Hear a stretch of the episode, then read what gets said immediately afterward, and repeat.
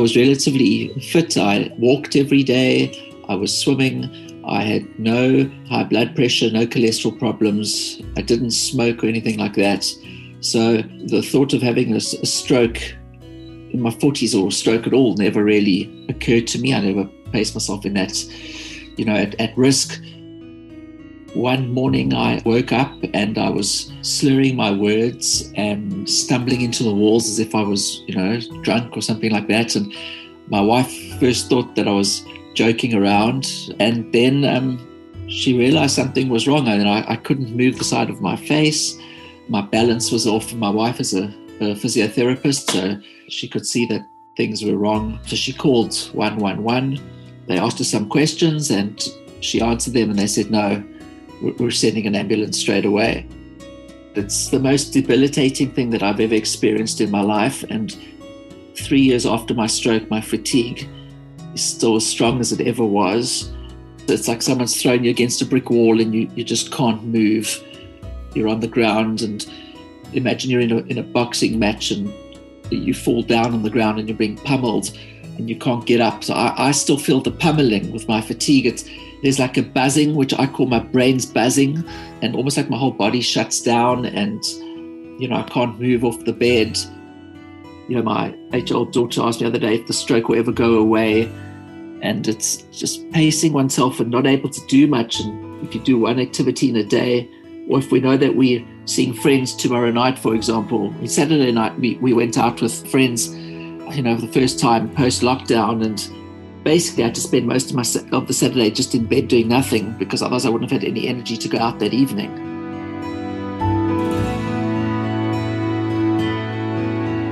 Hello, I'm Mark Goodyear. Welcome to Stroke Stories, the podcast that hears from stroke survivors. Fatigue is a common after effect of a stroke, and signs of fatigue vary between individuals. But you may feel like you lack energy or strength or are just constantly tired. You might need to rest more than normal or want to sleep during the day. Fatigue can get better over time, but you can also help to improve your recovery by getting support and trying techniques for managing fatigue. In this episode, we hear from Bevan Frank from Hertfordshire, England. Bevan suffered a stroke at the age of 44. Before my stroke, life was very busy. I was working as an editorial and engagement manager at a global software company. I'm also an author, and I'd written a thriller novel, The Mind of God, before my stroke. So life was very busy. I'm a parent, you know, father of three kids. As other parents know, it's busy even when one doesn't throw in anything else into the equation. So yeah, life was busy before the stroke. Everyone's work has comes with its own stresses. So life was quite stressful, you know, work demands and just life demands. I had a good balance. The stroke was quite a shock. It was out of the blue. I was relatively fit. I walked every day. I was swimming. I had no high blood pressure, no cholesterol problems. I didn't smoke or anything like that. So the thought of having a, a stroke in my 40s or a stroke at all never really occurred to me. I never placed myself in that, you know, at, at risk. And then one morning I woke up and I was slurring my words and stumbling into the walls as if I was, you know, drunk or something like that. And my wife first thought that I was joking around. And then um, she realized something was wrong. And I, I couldn't move the side of my face. My balance was off. And my wife is a, a physiotherapist, so she could see that things were wrong. So she called 111.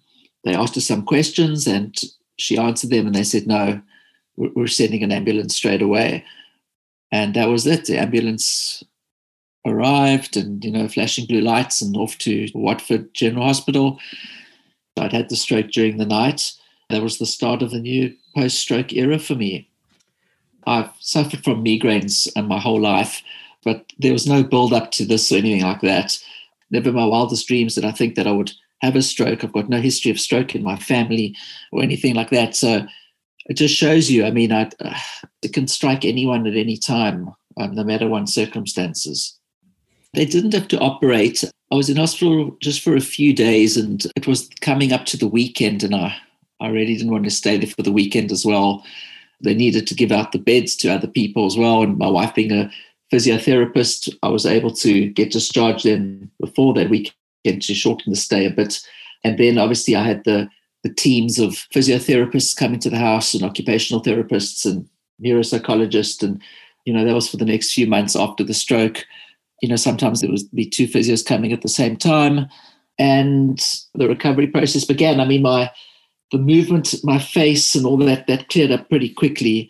It was just came down to my balance taking a lot of time. I mean i remember i couldn't even walk down the driveway without assistance. And i mean our driveway is very small. You can just fit one car in it.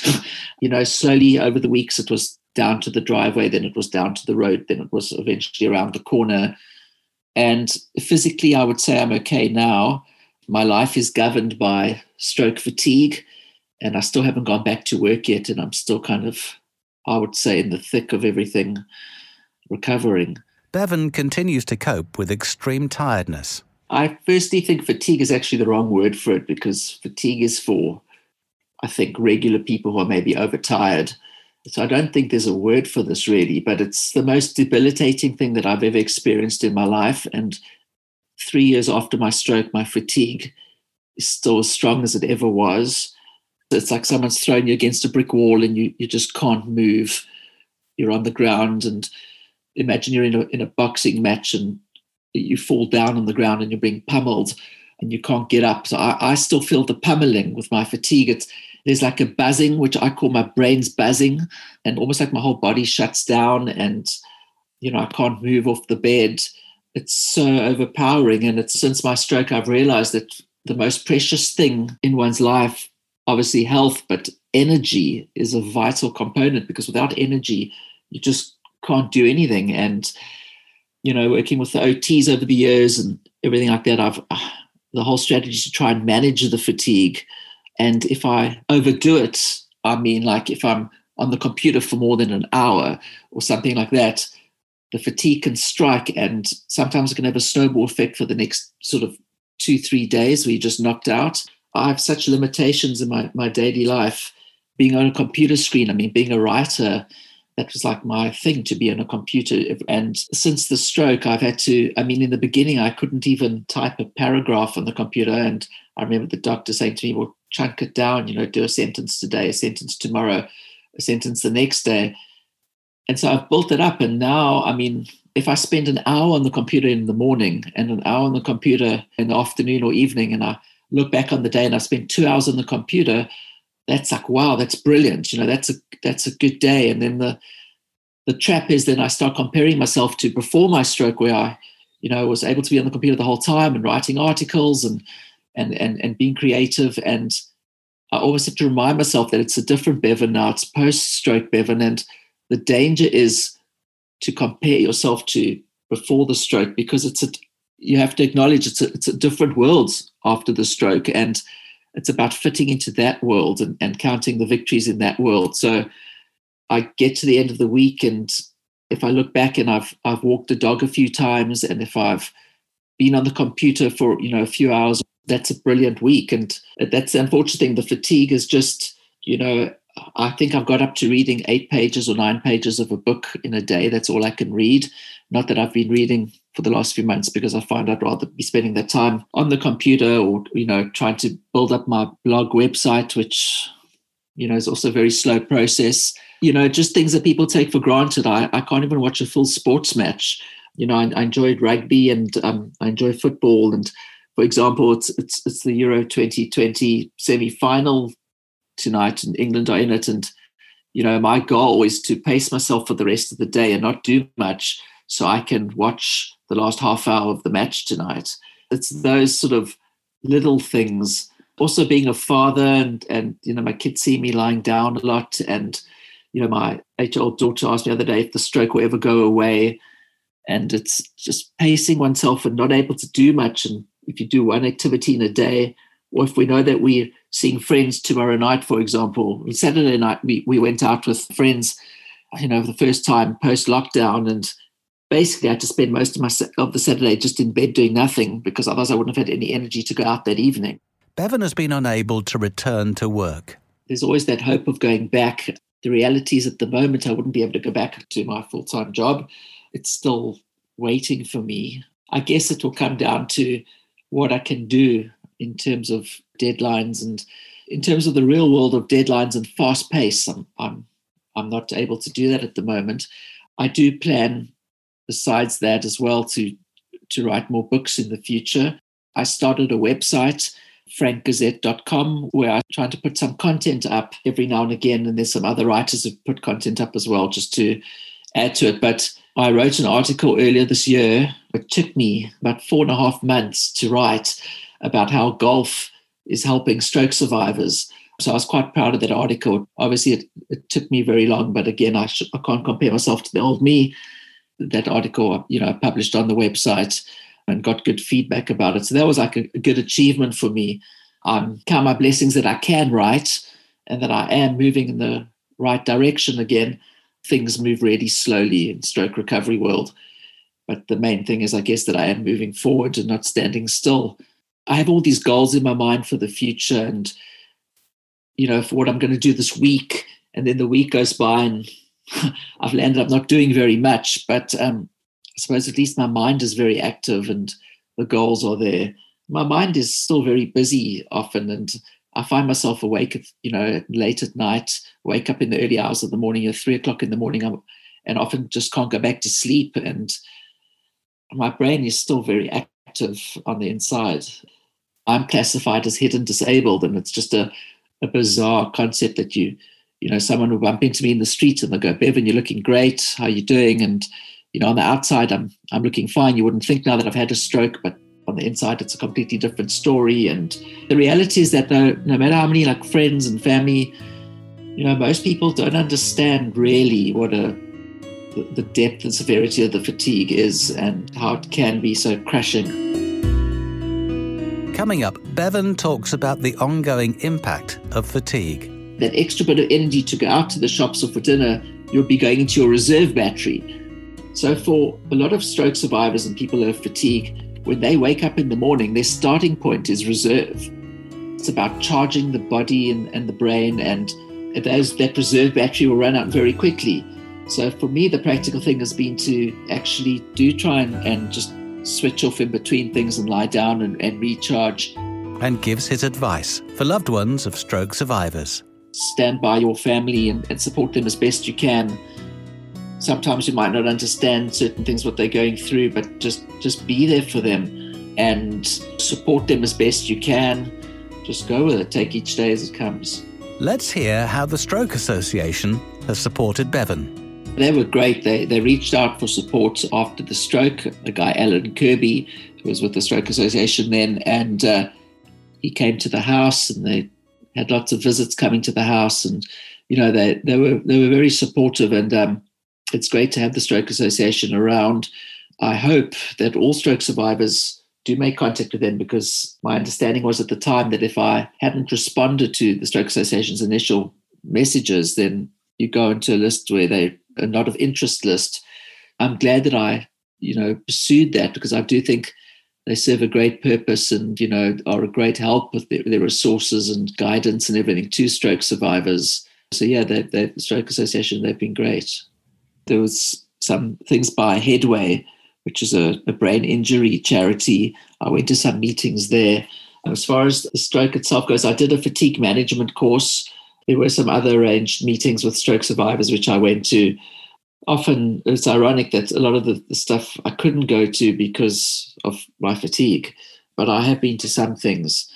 I find it was difficult for me to speak to other stroke survivors. I mean, it was good when we had those meetings, but I you know, I'm not involved in social media much, and I deliberately haven't joined any stroke survivor groups just because I, I can't really handle seeing all those things too much about, you know, the, the suffering and, and all that. My wife has joined quite a few groups, but for me, I understand it is helpful talking to other stroke survivors, but you know, for my journey, it hasn't been a crucial part of my recovery.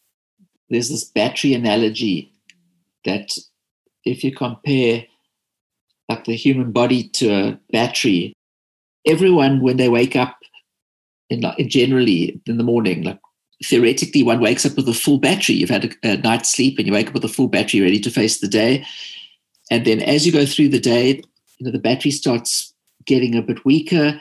It gets to low battery by the end of the day because you've had a busy day, and then say you you you've still got the energy. You you want to go out for dinner that night or or, or go shopping or something after your busy day at work or doing what you do. That extra bit of energy to go out to the shops or for dinner, you'll be going into your reserve battery. So for a lot of stroke survivors and people who have fatigue, when they wake up in the morning, their starting point is reserve. It's about charging the body and, and the brain, and those, that reserve battery will run out very quickly. So for me, the practical thing has been to actually do try and, and just switch off in between things and lie down and, and recharge. It's obviously better now than it was. That's the struggle of the fatigue. So that practical analogy has helped me just be more aware of everything and, and try to pace myself a bit more. I mean, I think that's definitely something I've taken away from. And another practical thing, it's difficult at times, but I, I do try and do it more and more often when I can, is to practice gratitude. I do believe in all that theory that gratitude goes a long way to establishing the right mindset and be able to have a more positive outlook. I think it's a good way to get into a good state of a good mental state. I also use there's an app called White Noise, and I use that to listen to waves because I find that very peaceful and therapeutic for my brain. That has a big calming effect on me. But you know, when the fatigue does strike, my whole body, I describe it to my wife as that I'm shaking inside all over, and that my brain is buzzing. It's like this fatigue just grips you. If I'm lying down and my eyes are closed and I've got the waves on, it has a, has a calming presence. So if anybody's listening um, and they experience things like that, I recommend getting an app or something where they can hear something that calms them, the sound of a river or the sound of trees rustling in the wind or, or waves or whatever works for them. Bevan thinks you should celebrate the small victories. Try and be mindful and be grateful for your circumstances. No matter how bad our circumstances are, there's always something to find to be positive about or to be grateful about and to, to build up on that. Another important thing is to, to count the small victories. It's easy to get overwhelmed in the recovery and you know this this life changing event that's happened to you and you know whatever emotions you're feeling about it each victory is a blessing and each victory will build and lead to the next victory and you know whether it's being able to walk down the passage or you know empty the dishwasher or make yourself a cup of tea or read a book or watch a, a movie or go out with the dog you got to just count those victories and build on it because um, you're in a different world now and the small victories count. You, have got to be mindful of them. And to any family members of stroke survivors listening, stand by your family and, and support them as best you can. Sometimes you might not understand certain things what they're going through, but just just be there for them and support them as best you can. Just go with it. Take each day as it comes. Bevan continues to work every single day on managing his fatigue, and thanks to the support of his wife Dana and his family, he's back writing and running his website, frankgazette.com. Coming up in the next episode of Stroke Stories. It started off on, on a Saturday morning. She woke up and said, Look at Fergus, I can't feel from my knee down. And I said, Oh, look, it's probably the way you were lying down, I said last night in the bed you know, just get up and kind of try and shake it off or have a bath or a shower. So that was the first symptoms that occurred on that Saturday morning. So we went over to casualty over into Navan Hospital for them to have a look in the afternoon. The symptoms were still with Gillian. They discharged her later on that night and just said, look, it was probably a drop foot and, you know, that they would do probably a scan of her knee, maybe an MRI later on in the month or something. So they hadn't kind of presumed it themselves that it was stroke or stroke related. Thank you for subscribing to Stroke Stories. Please do rate and comment on the episodes you hear and like. That'll really help us spread the word. And if you are or you know of a stroke survivor and there's a story you can share, please do. Our DMs are open on Twitter and Instagram. The Stroke Stories podcast was produced by Aidan Judd. I'm Mark Goodyear. Thanks for listening.